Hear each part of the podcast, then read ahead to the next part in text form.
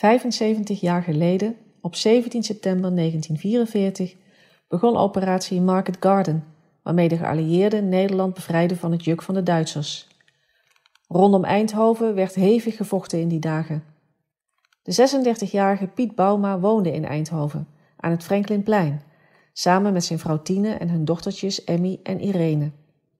Bauma, aan huis gekluisterd door multiple sclerose, zag de oorlog soms letterlijk aan zijn huis voorbij trekken.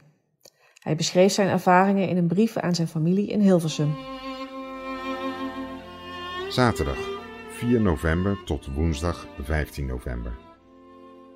De bevrijding van Brabant wordt voortgezet. Zaterdag 4 november Steenbergen, Terheide, zuidkust van Walcheren. Zondag Zevenbergen. Maandag Dinteloord, Klundert, Heusden, Geertruidenberg, Arnhemuiden, Nieuwland. Dinsdag Willemstad, Middelburg, Veren. Woensdag Walcheren, Noord- en Zuid-Beveland, Sint-Philipsland, Tolen. Noord-Brabant op de peel na geheel bevrijd. Wat zouden nu de plannen zijn? Donderdag reden een paar honderd zware tanks van het noorden uit richting Den Bosch of Tilburg Eindhoven binnen en gingen er waarschijnlijk in de richting oost of zuidoost weer uit. Vermoedelijk wilden ze dus de peel zuiveren voordat ze de grote rivieren trachten over te trekken. Dinsdag 14 november lijkt dat vermoeden juist te zijn. Smiddags en s avonds hoorden wij een bijna onafgebroken kanonvuur. Het bleken 400 geallieerde kanonnen te zijn die elk vijf granaten per minuut afvuurden. Na afloop van dit spervuur slaagden de geallieerden erin bij Nederweert over het kanaal te komen en Mijl te heroveren. In Heusden hebben de moffen, voordat ze vertrokken, nog een ongehoorde schandaad verricht. Ze hebben het raadhuis in de lucht laten vliegen, terwijl ze wisten dat honderden burgers zich in de kelders verscholen hadden. Ongeveer 170 personen, meest vrouwen en kinderen, zijn onder de puinhopen omgekomen. 16 november tot 15 december. We zijn nu al ongeveer twee maanden bevrijd. De eerste vreugderoes begint te verdwijnen. En daardoor worden we ook gevoeliger voor de toestanden, die nog niet zijn zoals we het wensen. We beginnen langzamerhand in verschillende opzichten ontevreden en ongeduldig te worden. We vragen ons af of de rest van ons land niet wat spoediger bevrijd kan worden. Waarom de vorderingen nabij de Duitse grens zo tergend langzaam zijn. Waarom er geen effectieve omsingelingen van belangrijke Duitse krachten plaats hebben. Ze zijn altijd haast omsingeld, maar het gros ontsnapt telkens weer.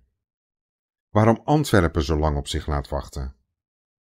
Waarom de door de geallieerden verstrekte nieuwsberichten zo onnauwkeurig zijn. Soms lees je over de inname van een plaats, waar ze volgens vroegere berichten al wekenlang voorbij waren. Waarom de voedselpositie nu langzamerhand slechter wordt in plaats van beter. Waarom de herhaaldelijk beloofde steun in deze uit Engeland uitblijft. Waarom overal in het bevrijde gebied weer groep en partijbelangetjes op de voorgrond beginnen te treden. Enzovoort, enzovoort. Ondanks de zorgen hebben we met grote opgewektheid op 20 november de kinderverjaardagen gevierd.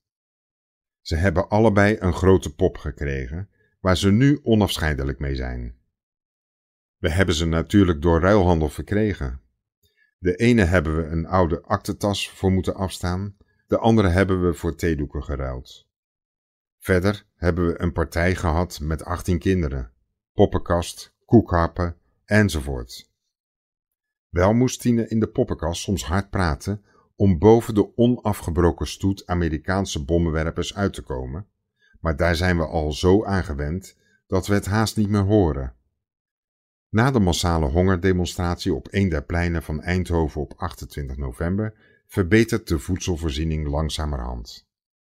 Als die verbetering aanhoudt, dan zijn we er nog goed doorheen gerold met onze bescheiden voorraadjes. Op 5 december hebben we op bescheiden schaal Sinterklaas gevierd.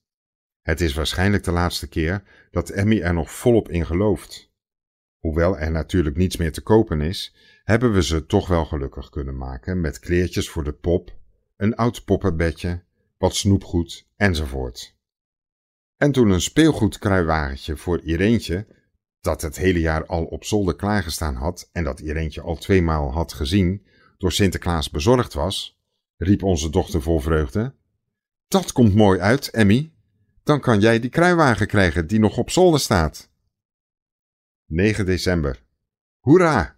We hebben weer een radio. Philips had een beperkt aantal te koop voor het personeel. Eigenlijk moet je er minstens 25 jaar voor bij de zaak geweest zijn om in aanmerking te komen, maar wij zijn erin geslaagd om ons als bijzonder geval te laten beschouwen.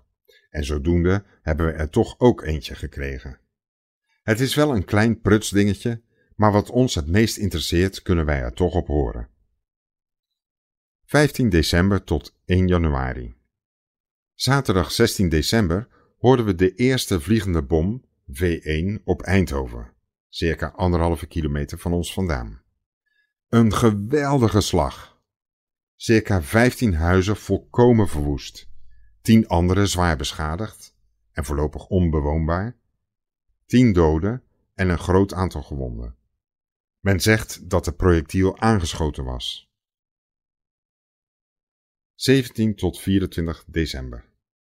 Langzamerhand wordt het onrustiger in de lucht. Veel ontploffingen op grote afstanden en vooral s'nachts onbekende geluiden en knallen.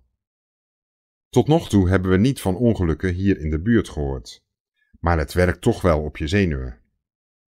Het staat natuurlijk in verband met het offensief dat de Duitsers in België ingezet hebben en waardoor de geallieerden aanvankelijk volkomen verrast schijnen te zijn geweest.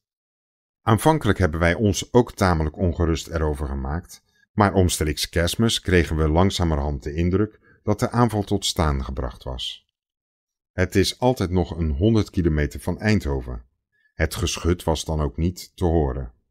Wel horen we soms s'nachts de artillerie bij Venlo, waar de Duitsers door kleine acties de Engelsen zoveel mogelijk trachten te binden. Zondag 24 december zet de vorst in, liefst 6 graden Celsius al de eerste nacht. Erg voor de mensen die weinig of geen brandstof meer hebben. Aan de krant zie je hoe thans het brandstoftekort nijpender is geworden dan het voedseltekort. Je ziet nu al salonameublementen en radio's aangeboden in ruil voor een partij brandhout. Er wordt geweldig gesleept met boomstammen en op een morgen waren opeens twee van de vier spichtige boompjes uit het perkje op ons pleintje verdwenen.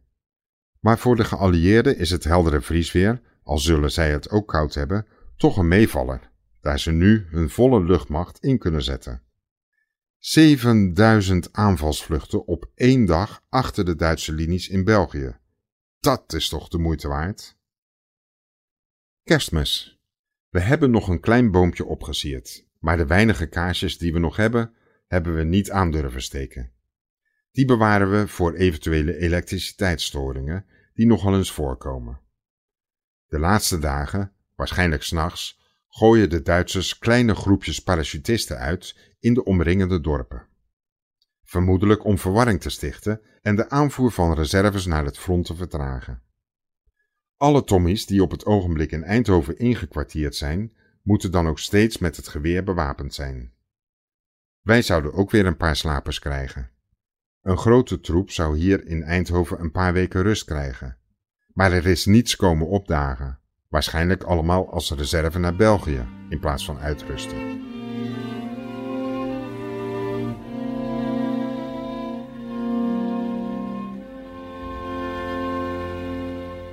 Het nieuwe jaar breekt aan met bombardementen van de Duitsers op het vliegveld in Eindhoven. Gas en licht zijn nog steeds schaars. Luister naar de volgende en laatste aflevering van deze podcast.